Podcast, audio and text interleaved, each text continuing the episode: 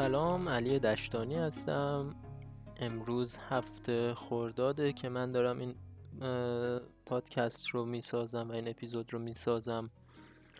خدمتون که عرض شود برنامه ای که هستش اینه که می‌خوایم سورس های BWF رو که داریم BWF همون فدراسیون جهانی بدمینتونه سورس هایی که داره مثل کتابا یا دوره های آنلاینی که هست رو می‌خوایم به فارسی برگردونیم هم فایل پی دی رو در اختیارتون قرار بدیم یا در حقیقت عکسش رو قرار بدیم.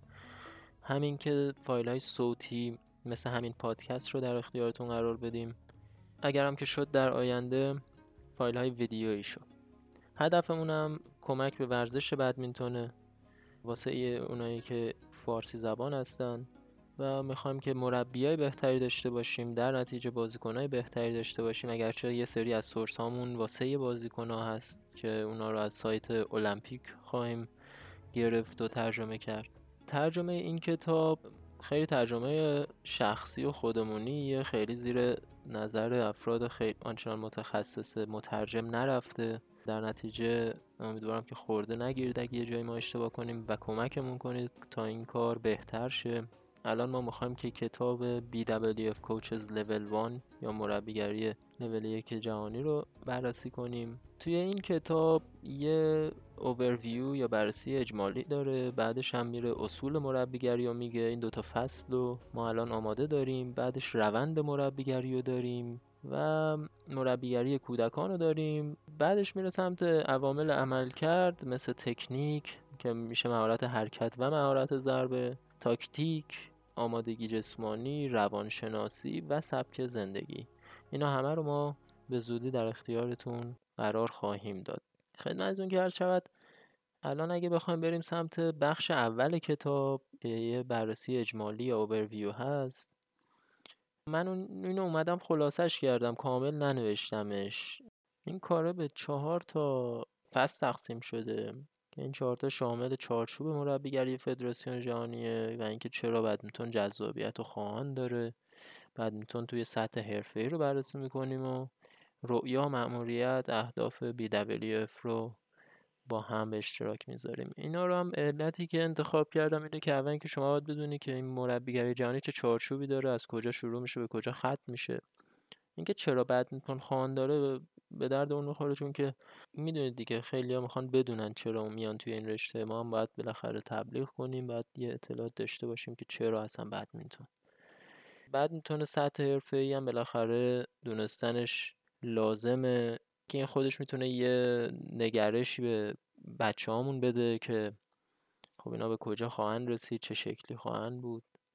رؤیا مأموریت و اهداف BWF رو ما باید بدونیم چون که ما زیر مجموعه BWF محسوب میشیم همگی و مسلما باید بر طبق همون رؤیا بر طبق همون مأموریت و اهداف کار کنیم.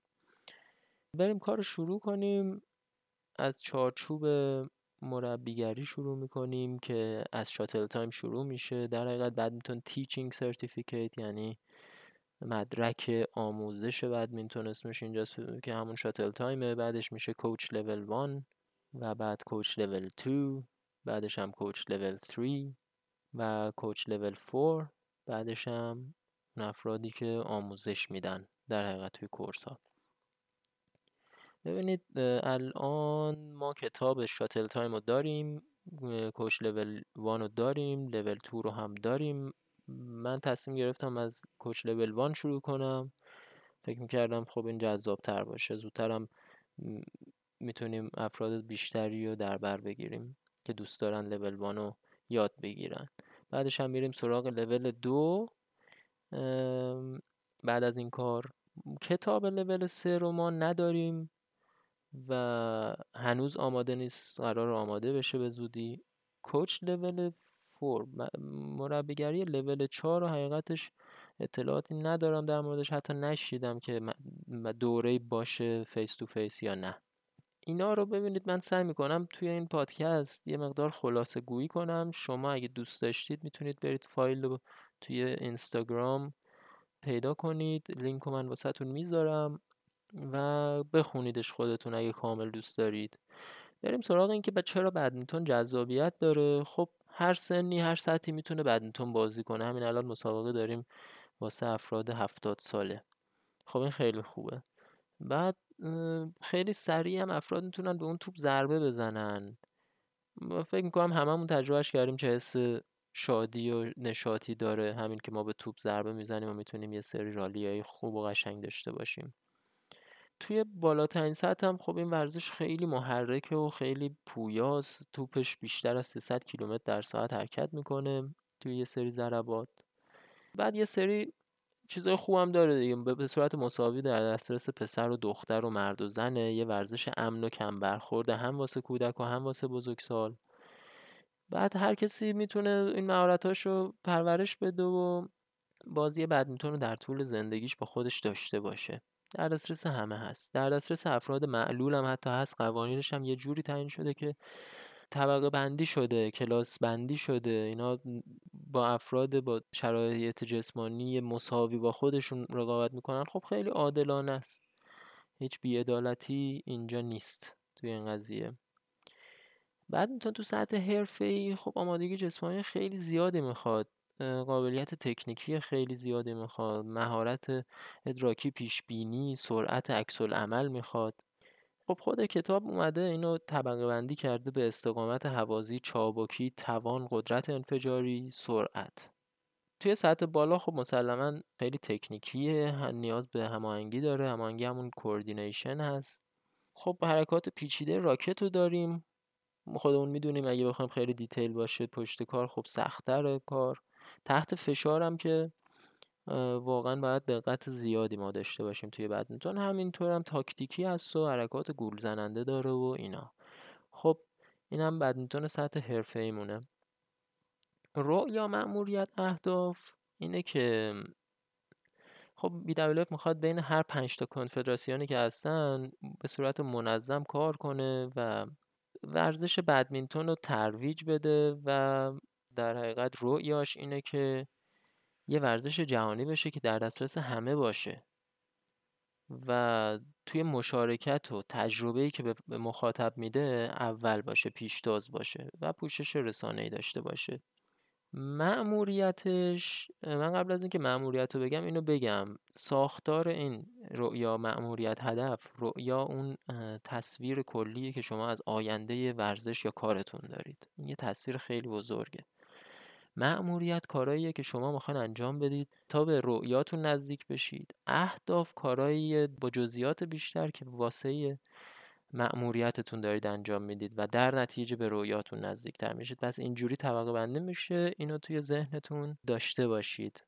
مأموریتشون اینه که الهام بخش تمام زینفان باشن هدایتگرشون باشن.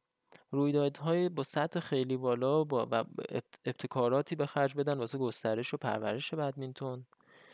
و مطمئن بشن که بدمینتون ورزش پیشتاز توی جهان خواهد بود. اینم از مأموریت. اهدافمونم اینه که این اصول و پیکره BWF رو انتشار بدیم و ترویج بدیم. که حالا باش آشنا میشیم اصول و پیکرش این تشکیلات جدید رو می‌خوان تشویق کنن. روابط بین اعضا که حالا فدراسیون هست کنفدراسیون ها هستن همه اینا روابطشون رو استحکام بدن توی اختلاف نظرهایی که دارن مشارکت کنن کمک کنن حل بشه. بدمینتون رو تو سطح جهانی محبوب کنن تبلیغش کنن. بعد شعارشون هم اینه دیگه بدمینتون ورزش برای همه. می‌خوان اینو پرورش بدن و حمایت کنن و تشویق کنن. رویدادهای سطح جهانی و یا بورد کلاس رو در حقیقت سازماندهی کنن و ارائه بدن. برنامه های ضد دوپینگ هم می‌خوان حفظ کنن داشته باشن. با سازمان جهانی دوپینگ هم که اسمش وادا هست در حقیقت همسو بشن. خب اینا رو هم البته بگم اون وادا یا همون سازمان جهانی ضد دوپینگ خودش یه کورس آنلاین داره به انگلیسیه. دوستان اگه بخوان من می‌تونم سورسش رو در اختیارتون بذارم این چهار تا فصلی بود که من گلچین کردم از اوورویو و در اختیارتون گذاشتم. در بخش بعد می‌خوایم بریم اصول مربیگری رو بررسی کنیم.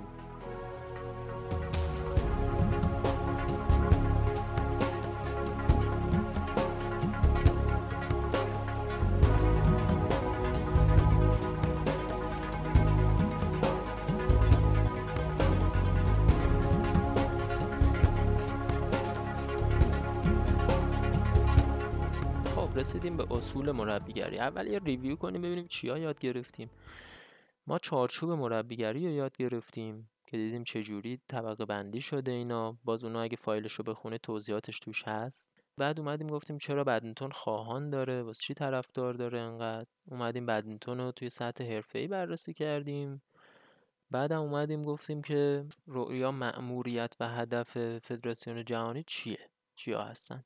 طبق بندیشون هم فهمیدیم که اصلا این رؤیا مأموریت هدف چجور... چجوری چیده شده.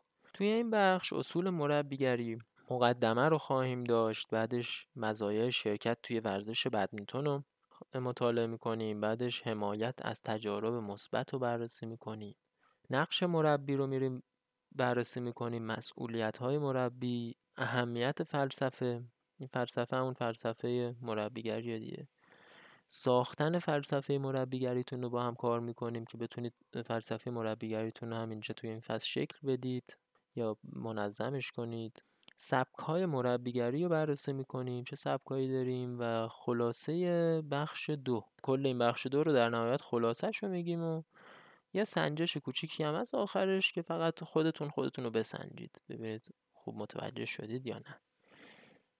توی این کتاب دبلیو هر فصلش توی اون سرفصل اولش میاد میگه که ما چیا رو یاد می‌گیریم در نهایت که اینا رو من واسهتون می‌خونم که مزایای شرکت توی بدمینتون ما قادر خواهیم بود که تشخیص بدیم. نقش مربی در ایجاد تجربه مثبت از بدمینتون رو می‌تونیم راحت توضیح بدیم. نقش و مسئولیت های مربی BWF رو می‌تونیم لیست کنیم. فلسفه مربیگریمون رو هم شناسایی می‌کنیم و مشخصات سبک مربیگری استبدادی و دموکراتیک رو می‌تونیم مقایسه کنیم. بریم سر مقدمه این فصل که اصول مربیگری است. میگه که این ورزش بدمینتون کلا می‌تونه خیلی تاثیرات خوب و مثبتی داشته باشه. مربی خیلی توی این کار نقش داره توی این اتفاق نقش بزرگی داره. اما خب واسه این که این کار به درستی انجام بشه خب مربی باید فهم خیلی کاملی از مسئولیتاش و نقشای خودش داشته باشه. یه مربی تاثیرگذار از فلسفه مربیگری خودش سبک مربیگری خودش خیلی خوب با خبره. بعد اینو هم در صورت لزوم می‌تونه تنظیم کنه می‌تونه بر اساس نیاز شرکت کننده خودش سازگار بشه باهاش که اینو بعدا توضیحشو میدیم بهتون. از مزایای شرکت تو ورزش بدمینتون خب مزایای جسمانی داریم اجتماعی داریم حسی داریم و فکری. این اینجوری اومده تقسیم بندیش کرده. خب مسلما ورزشیه که به تناسب اندام کمک می‌کنه به سلامتی کمک می‌کنه. به دوستی اشتراک تجارب کار گروهی کمک می‌کنه. به حس شادکامی حس موفقیت و اعتماد به نفس کمک می‌کنه و رفتار ورزشی رو توی فرد به وجود میاره پرورش میده. و توی مهارت های حل مشکل و کلا به طور کلی توی توسعه مهارت های بازیکنم کمک می‌کنه اینا هم مزایاشه خب توی بخش بعدی حمایت از تجارب مثبت هست. ببینید این ورزش هم مثل هر ورزش دیگه ای می‌تونه تاثیرات منفی داشته باشه. اینجوری نیستش که همیشه مثبت و همه چی مثبت باشه. مثلا مصدومیت به وجود میاد. رفتار وسواسی به وجود میاد. اعتماد به نفس از دست میره. رفتار غیر ورزشی می‌بینیم یه وقتایی. خب همه اینا خب خیلی هاش توی کنترل بازیکنه. مونتا خب مربی هم خیلی موثره یا تاثیر خیلی زیادی داره روی به وجود اومدن اینکه تجربه فرد مثبت یا منفیه. راهکارهایی که می‌تونیم کمک کنیم به رشد تجربه مثبت یا حمایت کنیم از تجربه مثبت اینه که توی گرم کردن و سرد کردن. توی این طرز فکر که رشد فردی خیلی مهمتر از پیروزیه. اینکه ما از رفتار ورزشی حمایت می‌کنیم. یه طرف کار خوب می‌کنه مثلا توپش رفته اوت داور اشتباه گرفته بازیکن خودش درستش تصحیحش می‌کنه. خب این رفتار ورزشیه واقعا یا صداقت دارن. توی به وجود آوردن محیطی که همه با هم کار می‌کنن اگه مربی کوشا باشه خب مسلما تاثیر مثبتی می‌ذاره. کار گروهی هم با هم داشته باشن. اینا راهکارهاییه که ما می‌تونیم واسه به وجود آوردن یه فضای مثبت و تجربه مثبت همگی فعالیت کنیم. خب قبل از اینکه برم بخش بعدی که نقش مربی هست و بررسی کنم. بریم یه ریویو داشته باشیم ببینیم چیا یاد گرفتیم تا الان. تا الان یه مقدمه از این فصل رو یاد گرفتیم که چطور بدمینتون می‌تونه خ... تأثیر گذار باشه و چطور مربی می‌تونه نقش و تأثیری بذاره روی این قضیه. اومدیم مزایای شرکت در ورزش که جسمانی اجتماعی حسی و فکری بودن رو بررسی کردیم. اومدیم حمایت از تجربه مثبت رو بررسی کردیم که چطور می‌تونه ورزش هم تجربه مثبت به جا بذاره یا تاثیر مثبت هم تاثیر منفی و اینکه چه کارهایی می‌تونیم انجام بدیم. فصل بعد نقش مربیه فصل بعد که نه بخش بعد. نقش مربی ببینید اینجا من موقع می‌خواستم ترجمهش کنم خیلی کلمه ها شبیه به هم بود. یعنی من واقعا مونده بودم چجوری اینا رو یه جور بچینم که متفاوت باشه. ببینید مربی صرفا اینجوری نیستش بره سر تمرین تمرین داد و رفت و خدافز معمولا مربی زیر بار چندین نقش میره و واقعیت هم از این. مربی تمرین دهنده است مشاور ارزیاب مرشد راهنماست پند دهنده است سازمان دهنده است انگیزه دهنده است پشتیبان و معلم. خب توی اینا می‌دونید دیگه یه نقاط اشتراکی وجود داره بین همه اینا. یعنی اینا به هم وصل میشه. ما این همه نقش داریم و باید واقعا از این نقش ها ما با خبر باشیم آگاه باشیم که موقعی که کار می‌کنیم یه وقتایی واقعا لازمه که ما صرفا سازماندهی کنیم و خودمون یکم دور شیم. یه وقتایی واقعا لازمه که مثل مرشد عمل کنیم. یه وقتایی واقعا پند میدیم یه وقتایی سکوت می‌کنیم یه وقتایی میریم تمرین میدیم پشتیبانی می‌کنیم. خب ببینید همه اینا رو باید با هم انجام بدیم. بخش بعدی مسئولیت های مربیه. این مسئولیت های مربیه رو میاد به چهار تا بخش کلی تنظیم می‌کنه تعیین می‌کنه. این چهار تا بخش یه قاعده داره هر کدومش و یه سری جزئیات که ما الان می‌خوام بریم بررسی کنیم. ببینید جایگاه مربی خیلی قدرتمنده. یعنی مثل همون معلم والدین مربی هم یه جایگاه خیلی قوی داره. در نتیجه خب مسئولیتمون هم سنگین تره دیگه. خب این چارتایی که من گفتم یکیش احترام به شرکت کننده است. قاعده احترام به شرکت کننده اینه که مربی باید به شناخت اینکه هر شخصی ارزشمنده و شایسته احترامه برسه. بعد به این شناخت برسیم. توی جزئیاتش میگه که هر نژادی هر رنگی هر استعدادی هر گرایش جنسی هر باور سیاسی یا وضعیت اقتصادی هر سنی یا هر معلولیتی که فرد داره با هر کدوم از این ویژگی ها باید باش به صورت برابر رفتار کنیم. مثل همه. اینجوری نباشه. این یکی خوبه اون یکی بده. اون قهرمان اون نفر آخره. همه رو با هم بخوایم یه جوری متفاوتی. اونی که خوبه ما بهش برسیم اونی که بده اصلا ولش کنیم. اینجوری نباید باشه. یعنی این وظیفه ماست واقعا مسئولیتمونه.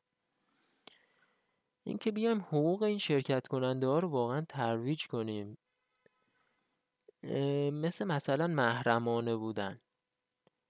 محرمانه بودن چیه؟ مثلا یه سری حرفا رو دیگه تو جمع به فرد نمی‌زنیم. یه سری حرفا مختص شما و شاگردتونه. یه سری feedback ها رو جدا بهش می‌دید. یه سری feedback هایی که تو جمع می‌دید اونا, اونا فرق می‌کنه با feedback هایی که به صورت شخصی می‌دید. شاید یه وقتایی بخواین یه چیزی بگید که حتما این چیزا باید محرمانه باشه. این فضا باید باشه باعث به وجود اومدن اعتماد میشه بین شما که خیلی مهمه.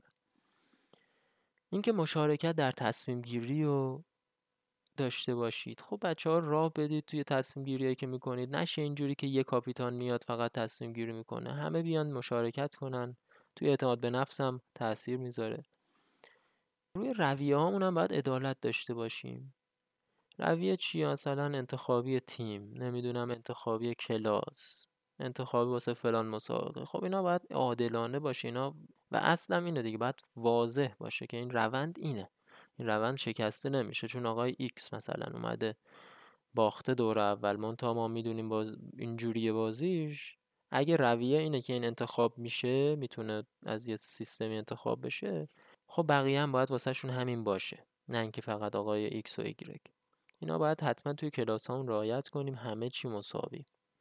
بعد ببین با بقیه اونایی که شرکت کنندن توی بدمینتون هر کسی می‌تونه باشه دیگه مربی باشه مسئول باشه بازیکن باشه والدین باشه اینا باید به یه شکلی برخورد شه باشون که عزت نفسشون حفظ بشه. یه موقع بی احترامی نشه یه موقع نشکنیم فردو بعد بین مربی والدین بازیکن معلم هر کسی که حالا شریک اونجا باتون هست اینجا باید حمایت متقابل به وجود بیاد. این چیزایی که الان گفتیم همه اینا شد زیر مجموعه مسئولیت ما. کدوم مسئولیتمون هم بود؟ احترام به شرکت کننده. مسئولیت بعدی داریم یه چیزی به اسم مسئولیت مربیگری. قاعدش هم اینه که مربی باید توی فعالیت شرکت کنه که هم واسه جامعهش هم واسه بازیکناش مزایاش به حد اکثر برسه و ریسکش به حد اقل. یعنی هر فعالیتی ما می‌کنیم دیگه باید به این شکل باشه.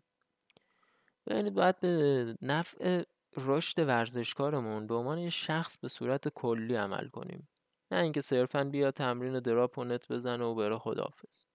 ما هر کاری داریم می‌کنیم می‌خوام این ورزشکار به رشد برسه. بعد ما باید قدرت ذاتیمون رو توی نقشی که داریم همون نقش مربیگری بشناسیم. باید از ارزش هایی که داریم ارزش آگاه باشیم. و اینکه این ارزش ها چجوری داره توی مربیگریمون تاثیر می‌ذاره. حالا ارزش ها رو هم توی بخش بعدی بررسی می‌کنیم هم. بعد محدودیت های رشته خودمون رو تصدیق کنیم. اینجوری نباشه که من به بازیکن همون روز اول و والدینش بگم که آقا شما اومدی توی بدمینتون میلیاردر میشی. خب مگه میشه؟ خب ورزشمون هنوز به اون مرحله نرسیده. مثل سری ورزش های دیگه نیست. که حالا هرچی هم باشی نفر صدم هم باشی میلیاردری. اینجوری نیستش. پس اینا رو باید همیشه صادق باشیم. چیزای خوبی داره. می‌تونه کنار کارهای دیگه هم باشه. باید مسئولیت کار کردن با مربیا و اشخاص حرفه‌ای رو بپذیریم. اینجوری نیستش که همیشه خودمون باشیم و خودمون.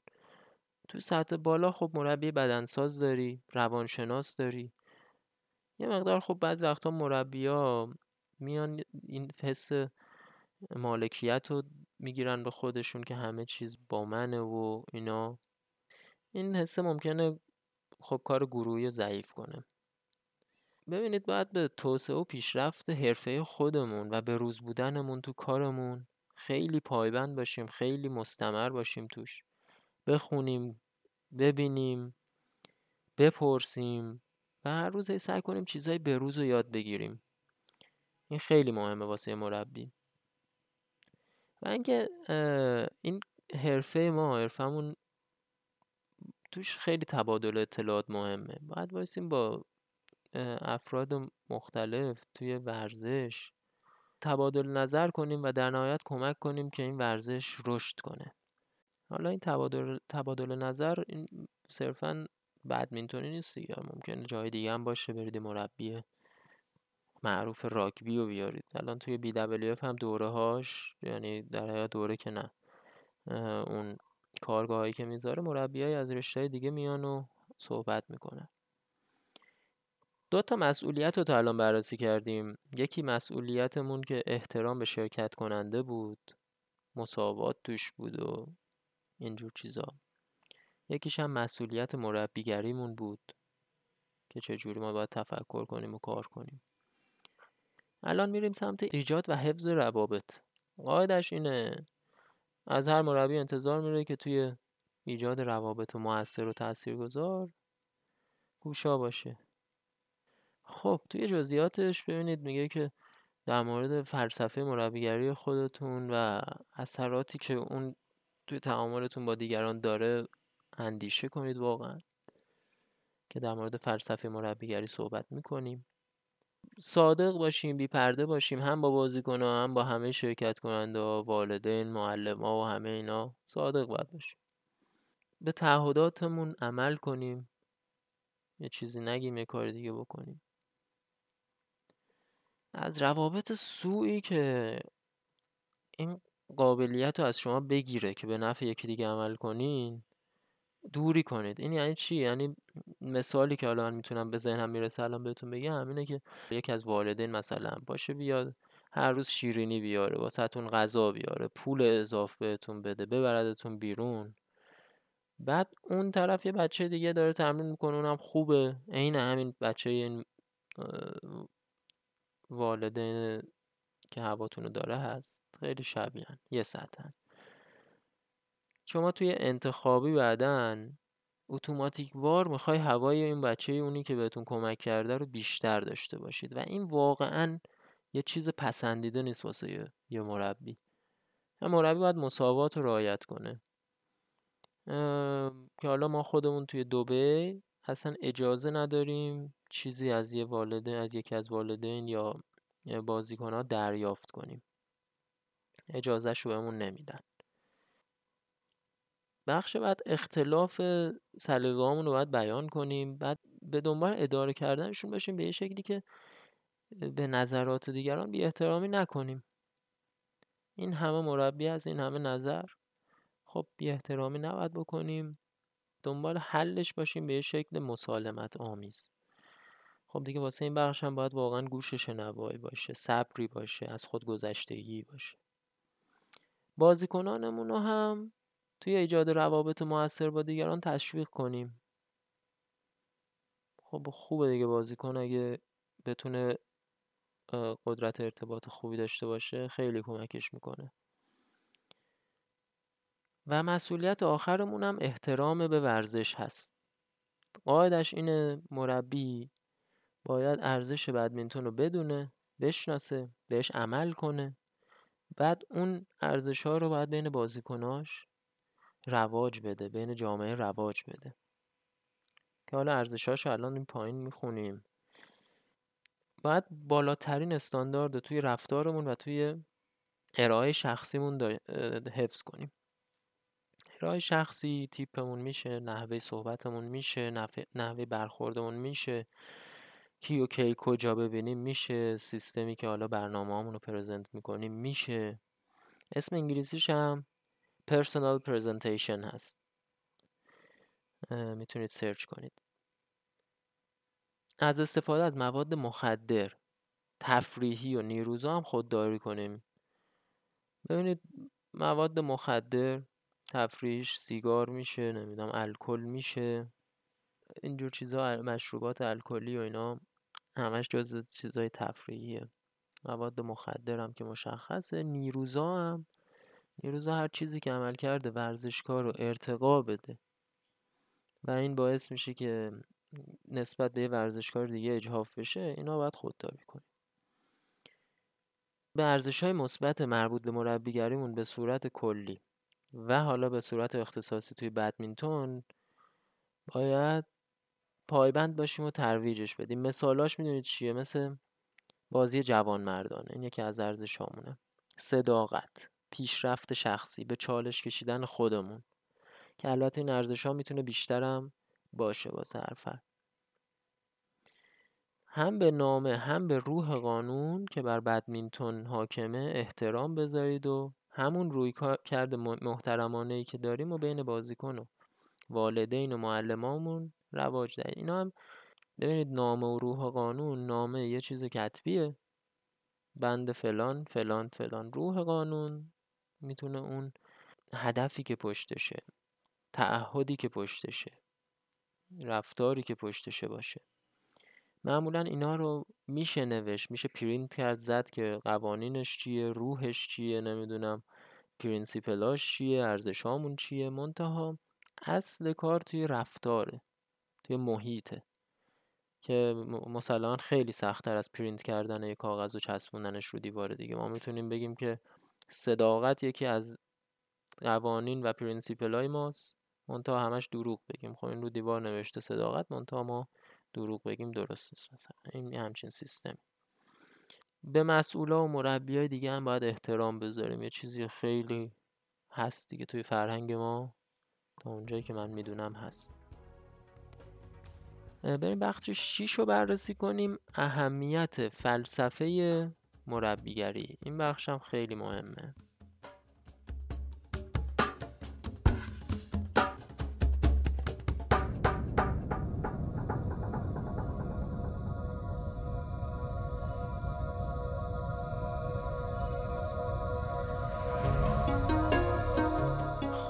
توی بخش اهمیت فلسفه مربیگری اول بیام تعریف کنیم ببینیم فلسفه مربیگری چیه. این یه سری مجموعه عقایدیه اصولیه که ما داریم که توی اجرای کارمون بهمون شکل و جهت میده.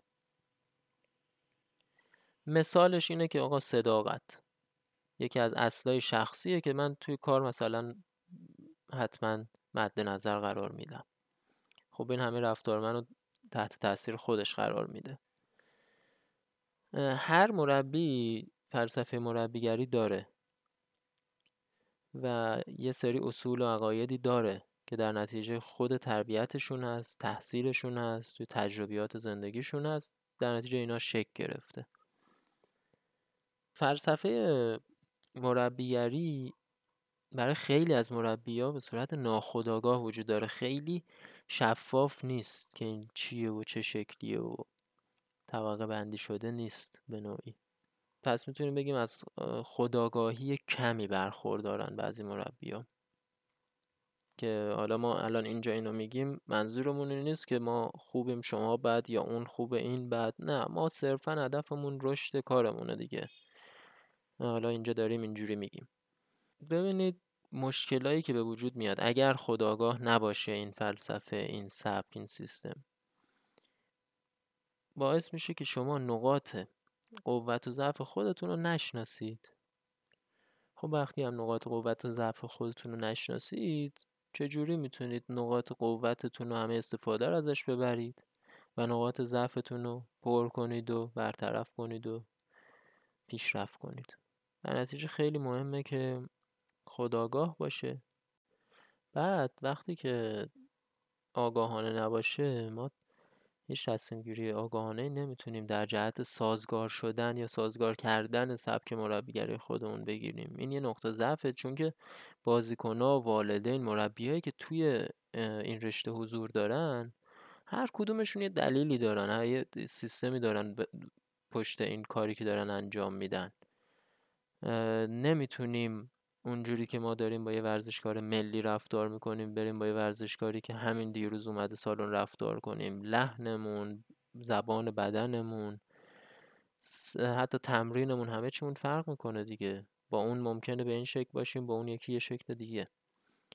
یه بچه میاد هدفش اکس اون یکی بچه میاد هدفش ایگرگه خب اینا واسه اینکه بخوایم سازگار بشیم اول باید بدونیم این سبکمون چیه روند کاریمون چیه. بعد اگه وقتی بذاریم تصمیم گیری کنیم در مورد فلسفه مربیگریمون این خیلی کمک می‌کنه که سطح آگاهیمون زیاد بشه. نقاط ضعف و قوتمون رو می‌شناسیم و پرورش میدیم. بعد با محیطمون هم سازگار میشیم بر اساس نیازهای بازیکن یا حالا نیازهای شرکت کننده. خب در نتیجه همه اینا کمک می‌کنه ما یه مربی بهتری باشیم. توی بخش بعد میاد ساختن فلسفه مربیگری رو بررسی می‌کنه. اینجا می‌خواد کمک کنه که چجوری ما فلسفه مربیگریمون رو بسازیم. هشت تا سوال مطرح می‌کنه که اینا یکیش میگم اینا حالا باید برید توی فایل بخونید وقت بذارید جواب بدید. من الان از روش خلاصه رد میشم.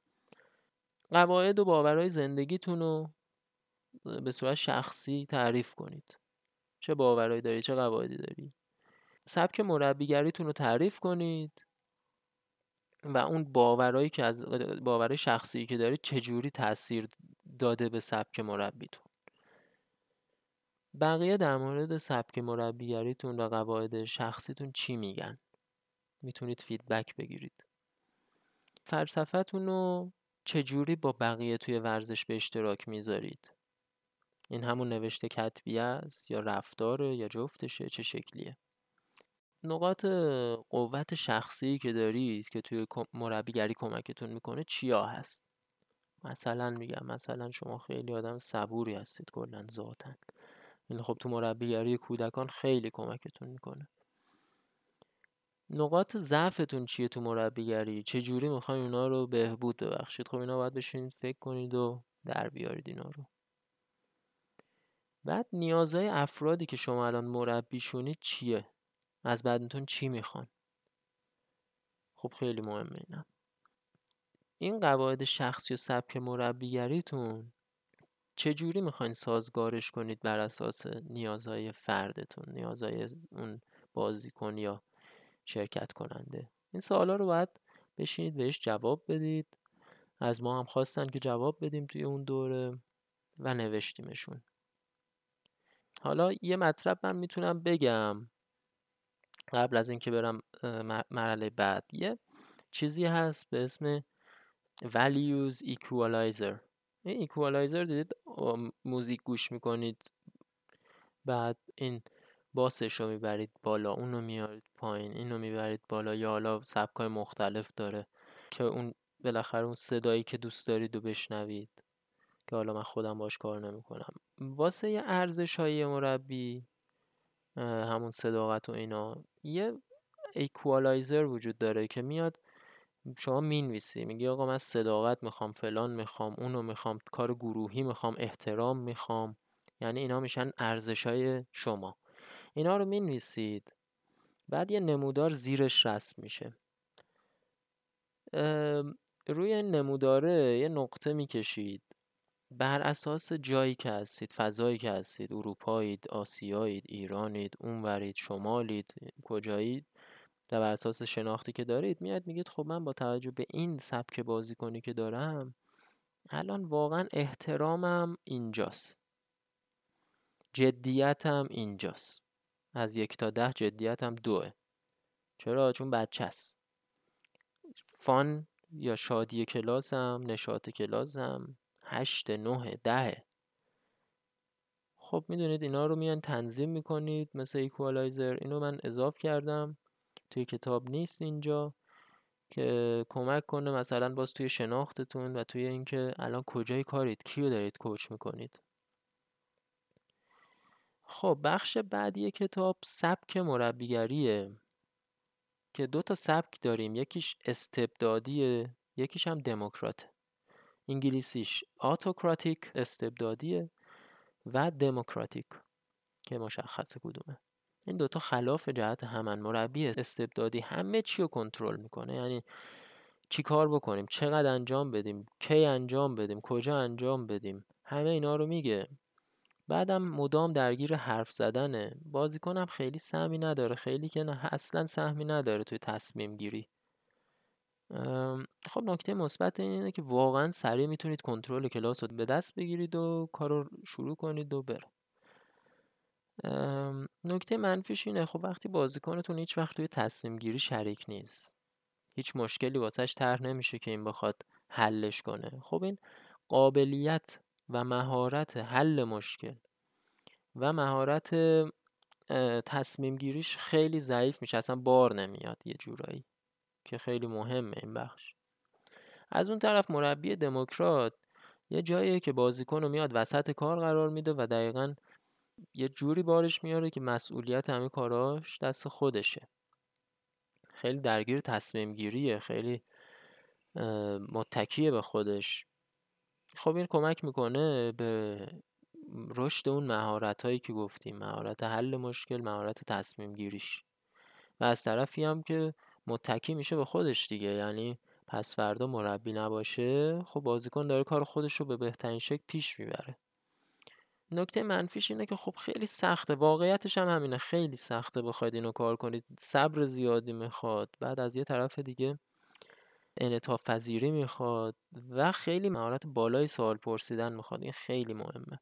چون شما نمیاد اطلاعات مستقیم در اختیار فرد قرار بدید. بلکه میاد چیکار می‌کنید میاد یه سری سوالا رو طرح می‌کنید که باعث شه بازیکن خودش به اون مسئله برسه. این هم از سبک دموکراتیک.